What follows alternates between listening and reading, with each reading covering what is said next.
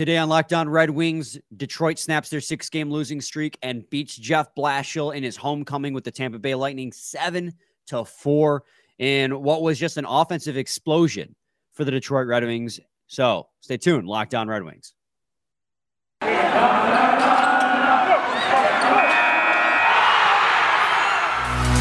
Your Locked On Red Wings, your daily podcast on the Detroit Red Wings, part of the Locked On Podcast Network. Your team every day.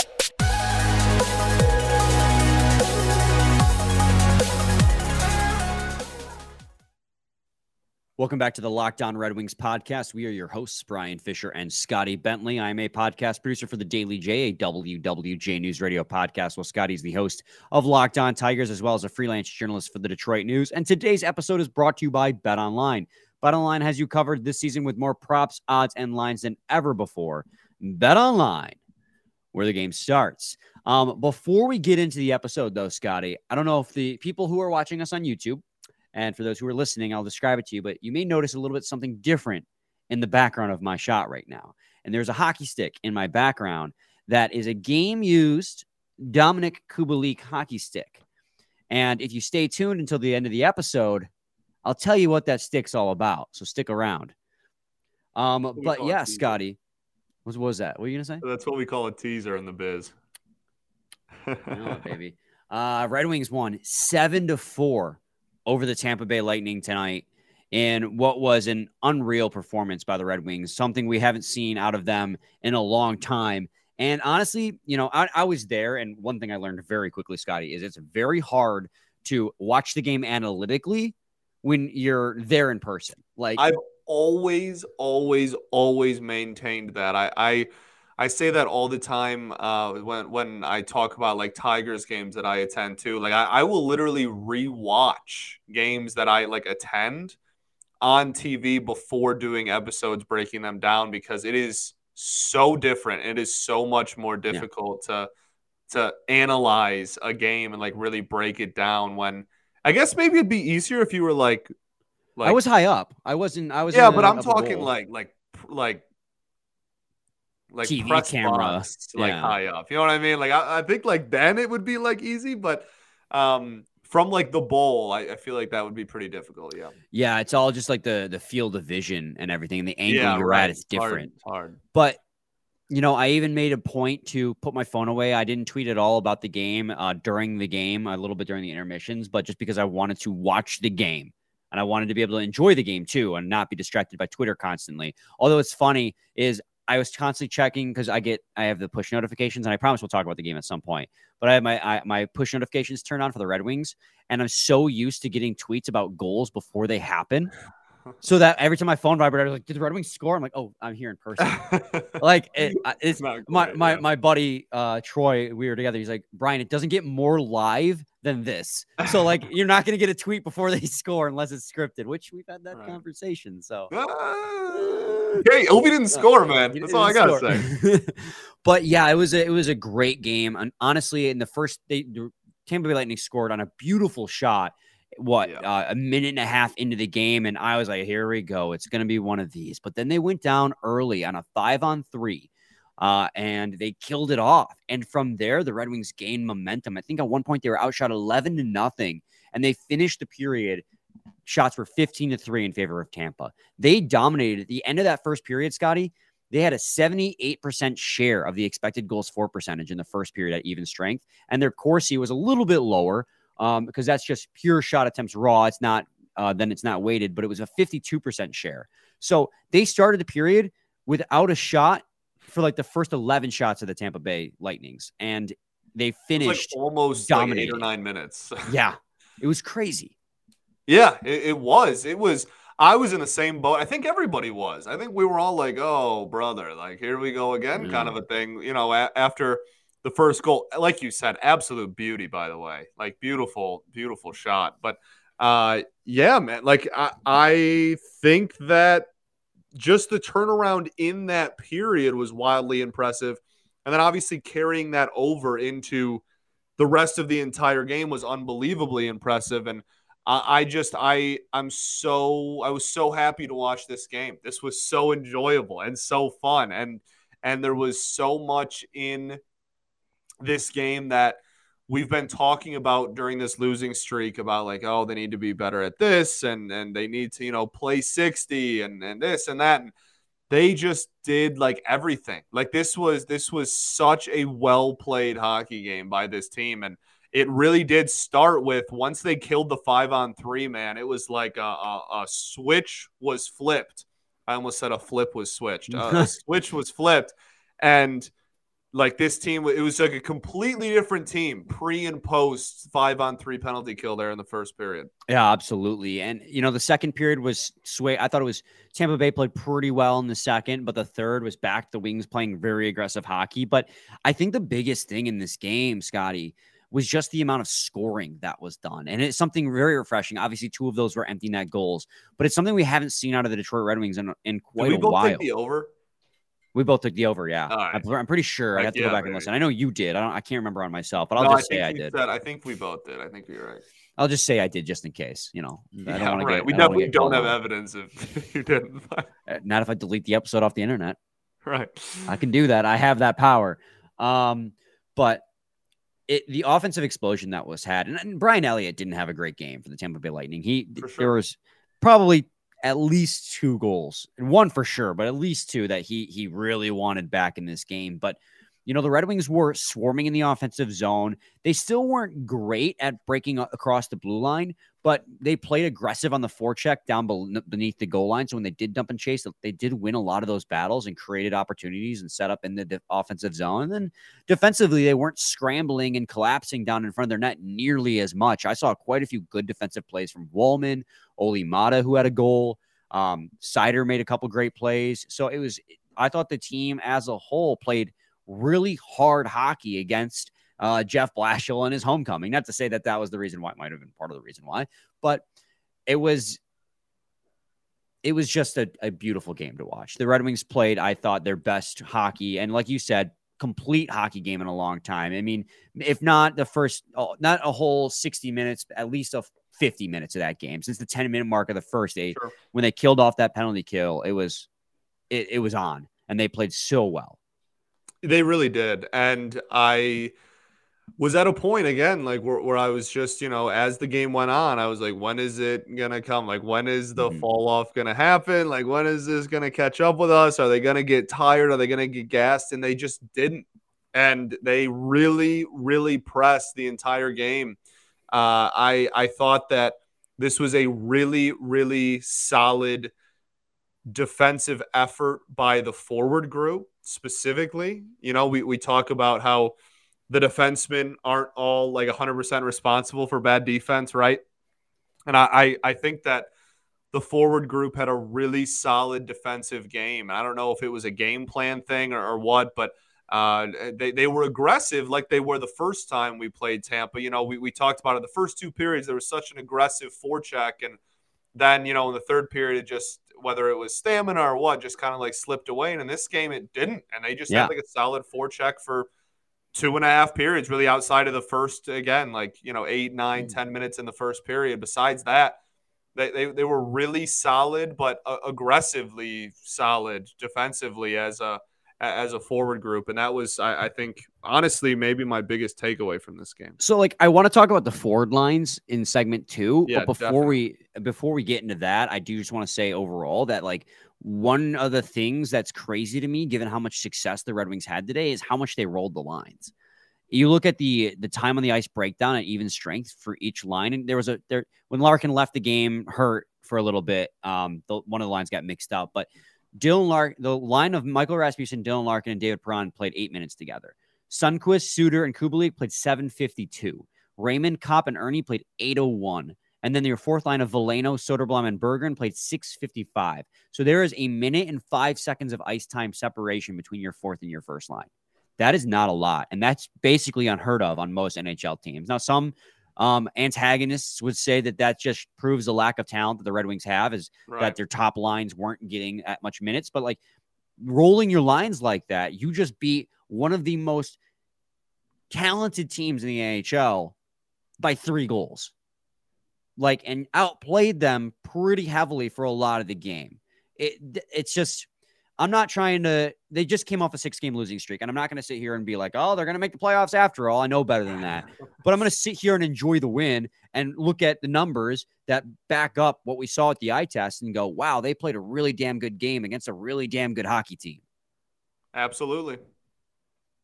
Uh, when we come back, we'll continue this conversation, get into the, the offensive lines, because I thought the offensive lines, especially that top line and probably that second line as well, deserve some kudos. Got to talk about goal scores as Fourth well in this game.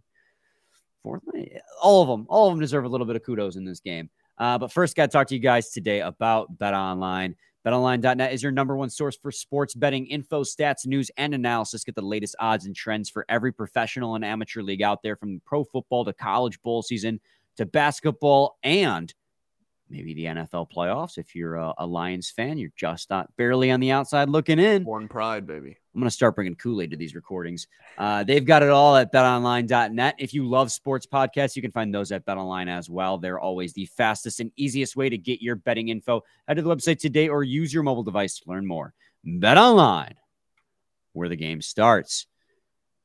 Segment two, Locked On Red Wings podcast. Scotty and I are breaking down the victory. It feels nice saying the win over the Tampa Bay Lightning, seven to four. Your second win over division rival, one that's right right above you in the standings, but also just one that normally beats you up. I mean, you look back at last year and they just routinely would beat the crap out of the Red Wings. And this year they've put up a good fight against them. So it's just really nice to see. Um, Let's talk That's about even period. That's just one of the premier teams in the NHL. I mm. mean, uh, you know what I mean? I mean, yes, obviously the history and like the lack of success before uh, you know, this season is definitely something to point to and it's definitely a, a great thing to see, you know, that that turnaround that probably comes with development, but just in general, just taking it to one of the best teams in the league, period, what you know, history aside is awesome.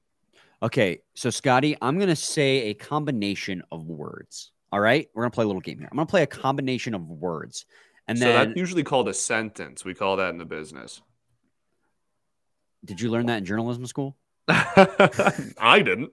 I'm gonna I'm gonna say a combination of words here, and you're gonna tell me the first word that comes out of your mind in reaction to that combination of words. Got it. Are you ready? Yep. Michael Rasmussen, first line center not crazy. okay, no, here's my thing. Here's my thing. Like Larkin is is one C. Like let's you know let's yes, calm yes, down. yes, but, yes. We're just joking around. Yeah, yeah, yeah, for sure. But this game was what. Let's just talk about the first line. Like that was a.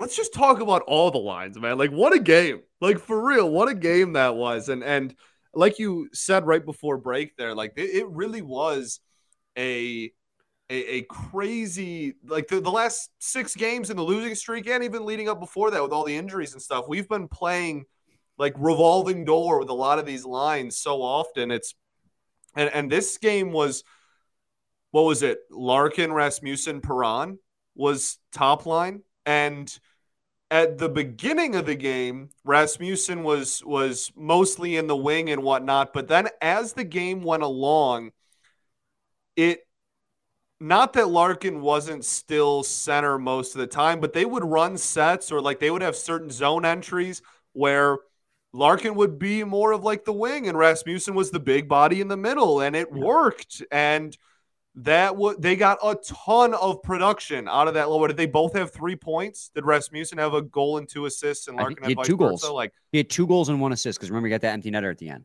Oh right, right, yeah. So like just a, a, a insane production from this line that I'm not sure going into the season.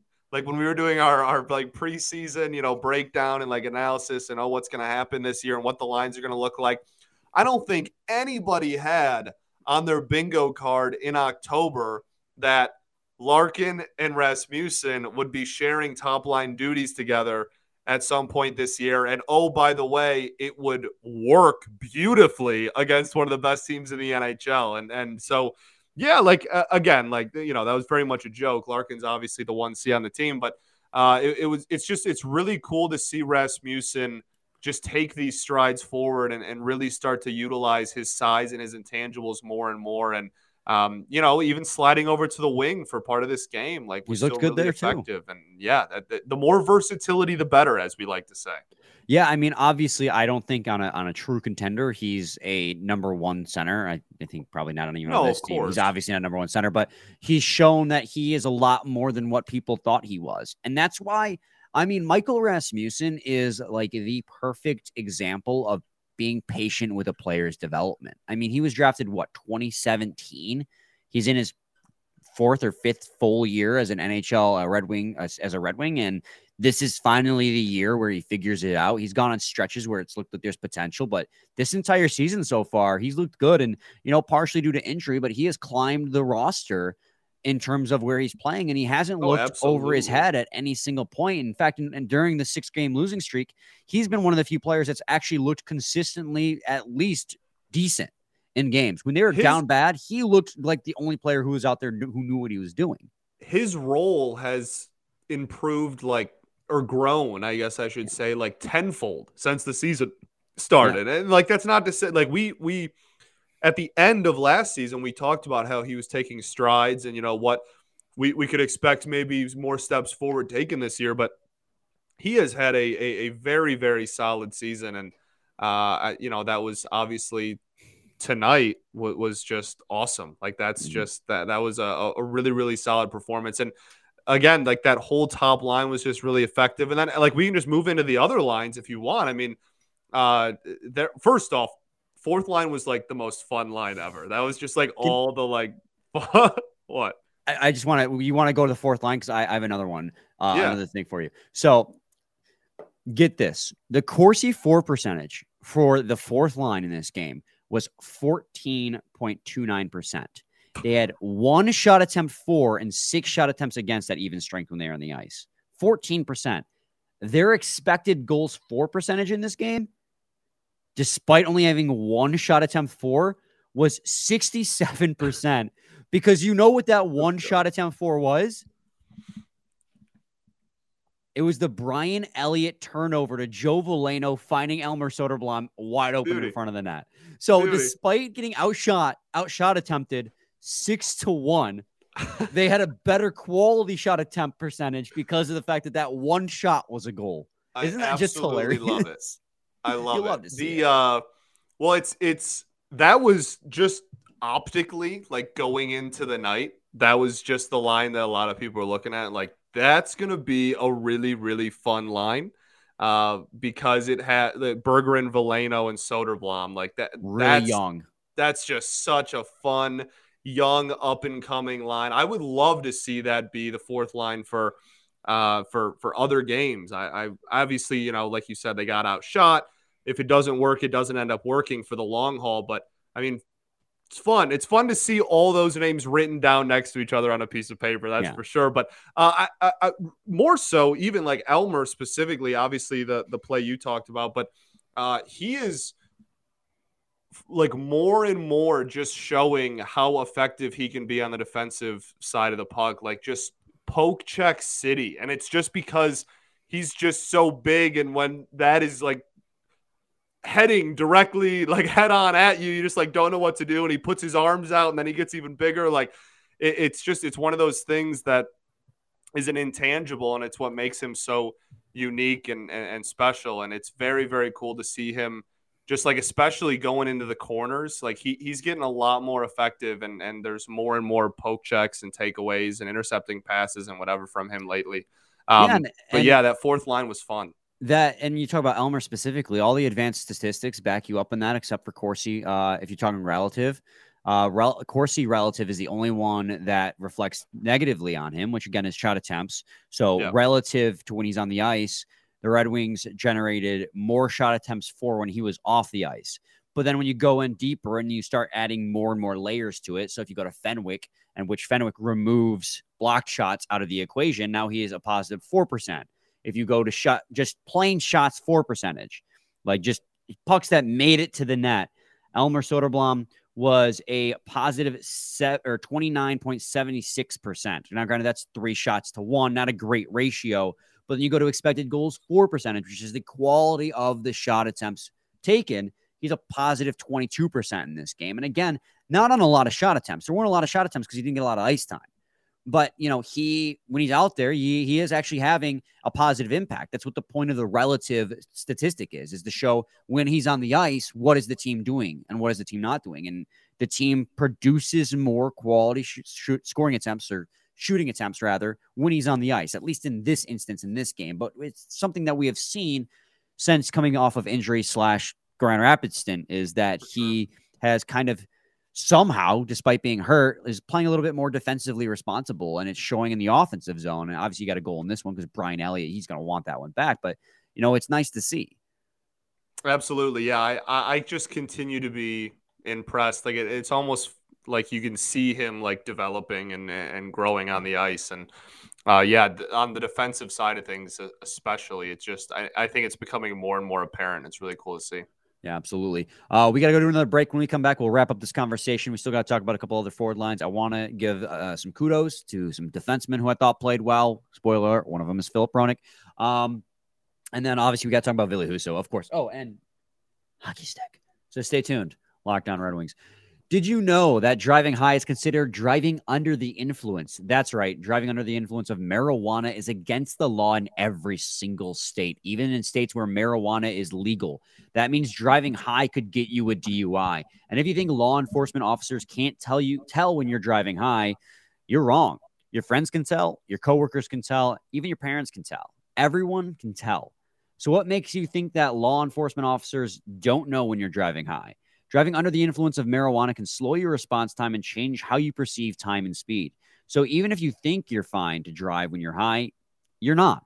Because the bottom line is if you feel different, you drive different. And driving high is driving under the influence. So remember, drive high, get a DUI. Paid for by NHTSA.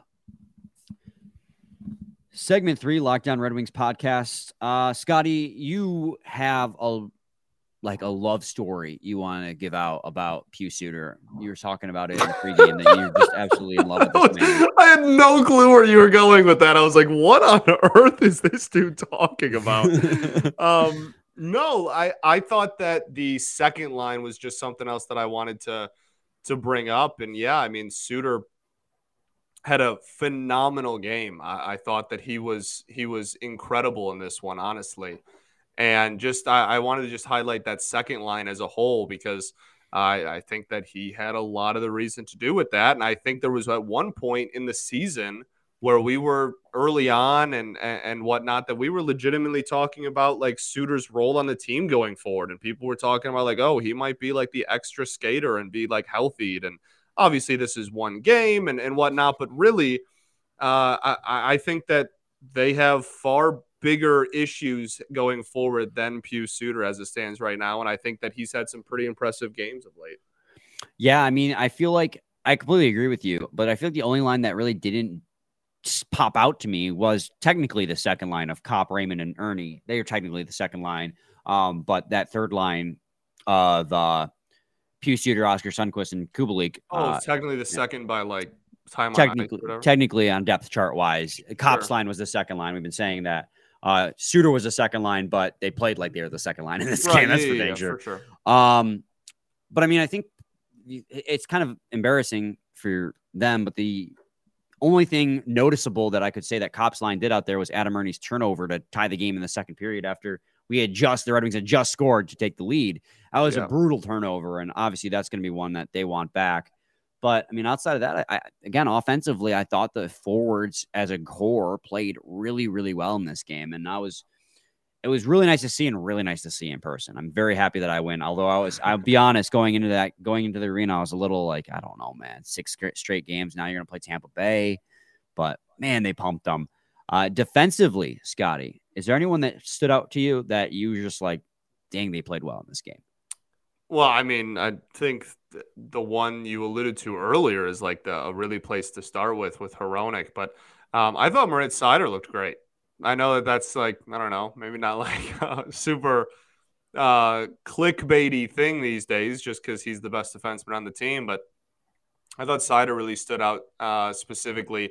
And then yeah, Hronek just stays hot, man. Like he's just he has figured out his role. He has figured out how to be an effective defenseman in this league, and and he is just firing on all cylinders. Obviously, Maatta was good. You know, the goal that that he had was beautiful positioning that that he uh, took advantage of there.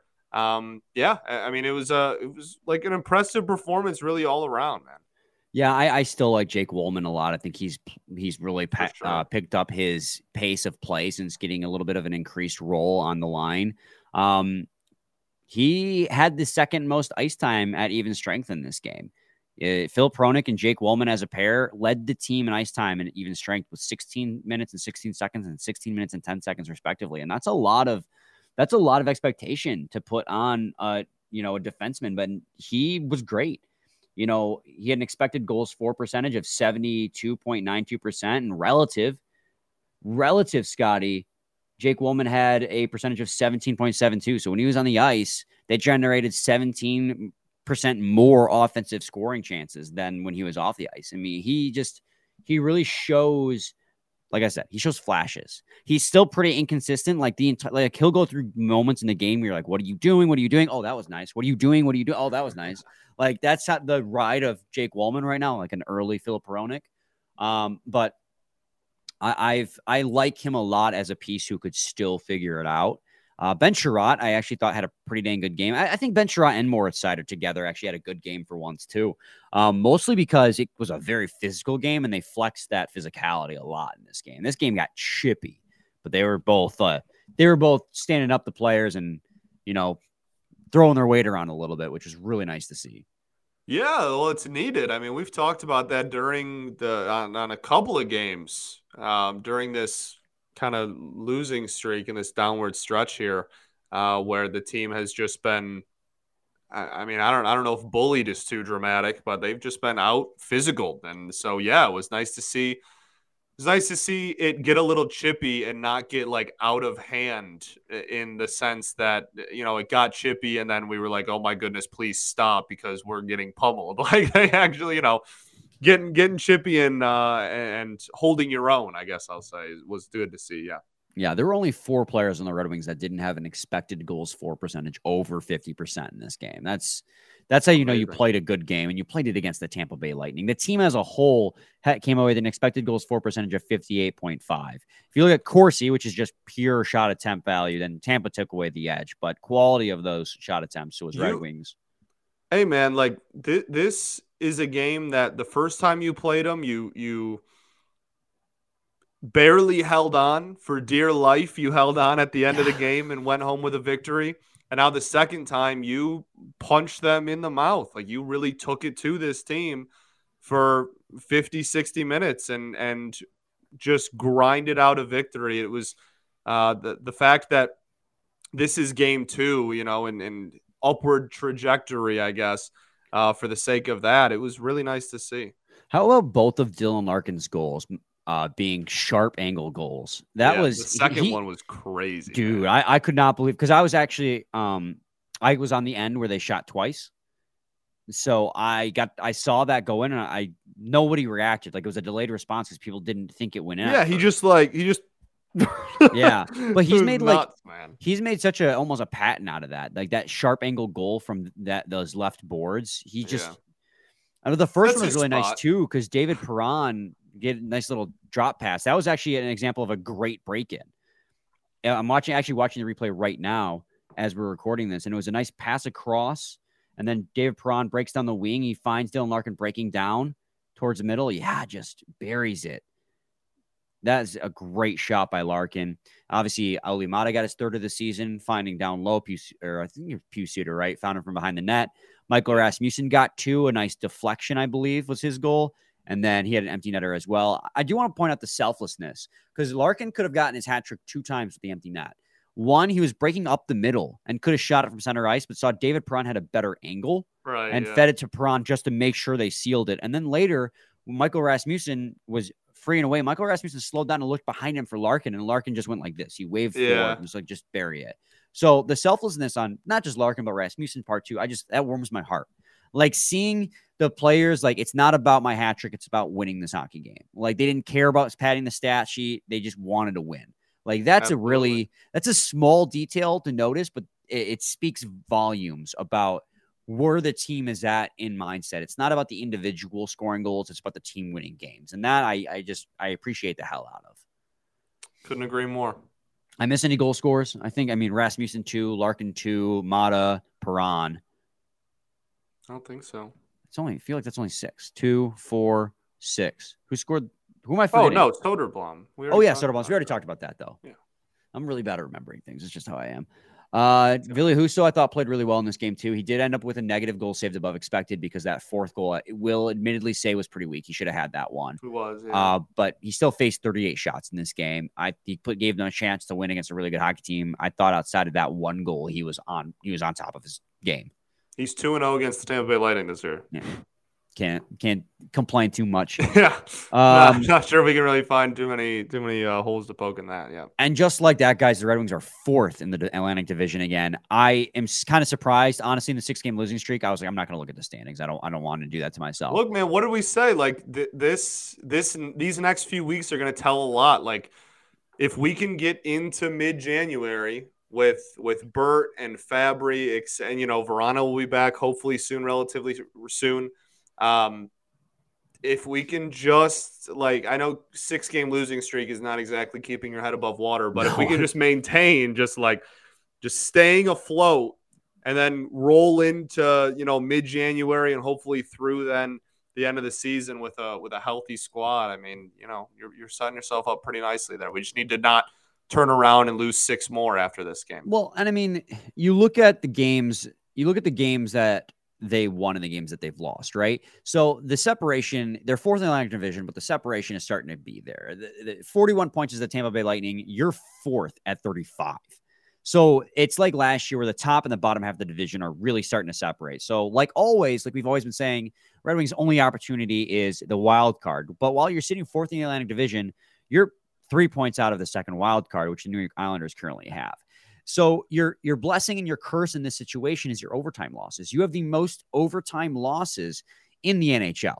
You have seven overtime losses, and there's several teams with six, but you you have the most tied with the Philadelphia Flyers for with seven overtime losses in the NHL, and that's a blessing and a curse because one, it means when you lose games, you lose in overtime, which is great because you're getting a point, but it also means that you're not winning those games, and those extra points could go a long way. So that's something that we spoke about, Scotty, early in the season that this Red Wings team, like if you're going to lose games, get a point. But I think the mindset of that was more about like, you know, losing games where you shouldn't have won in the first place, kind of like the game against Washington. Instead, a lot of these losses are like they blew the lead and they should have had a second point So they not, one. not- right. I, you learn uh, you learn very quickly when well, I guess just when your expectations for the team change that uh, not all one point games are the same. Yeah.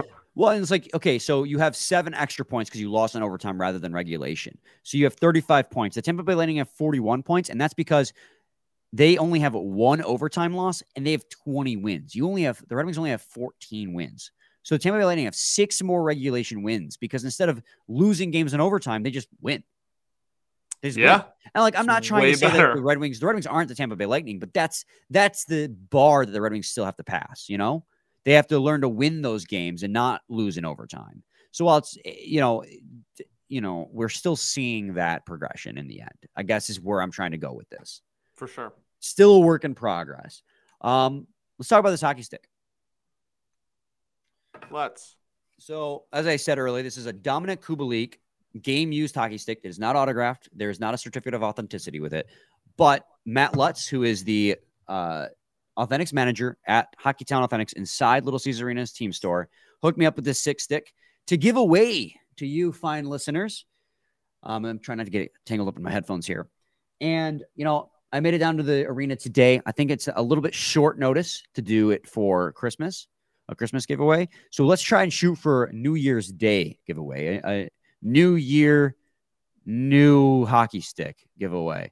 We'll Love come it. up. We'll, we'll workshop the name. Um, we still don't have the fine details worked out, so look for a tweet within the next couple days from us with the official rules. it's a nice stick though. Yeah, it is. It's sick. I'm a righty though, so I couldn't keep it. But anyways, one of you lucky fans is gonna get it. Uh, any final thoughts, Scotty? We ball. Yeah, absolutely, ball. Um, we'll be back on Friday with a new episode. So stay tuned to Locked On Red Wings. Same time, same place. It's your team every day. Every day.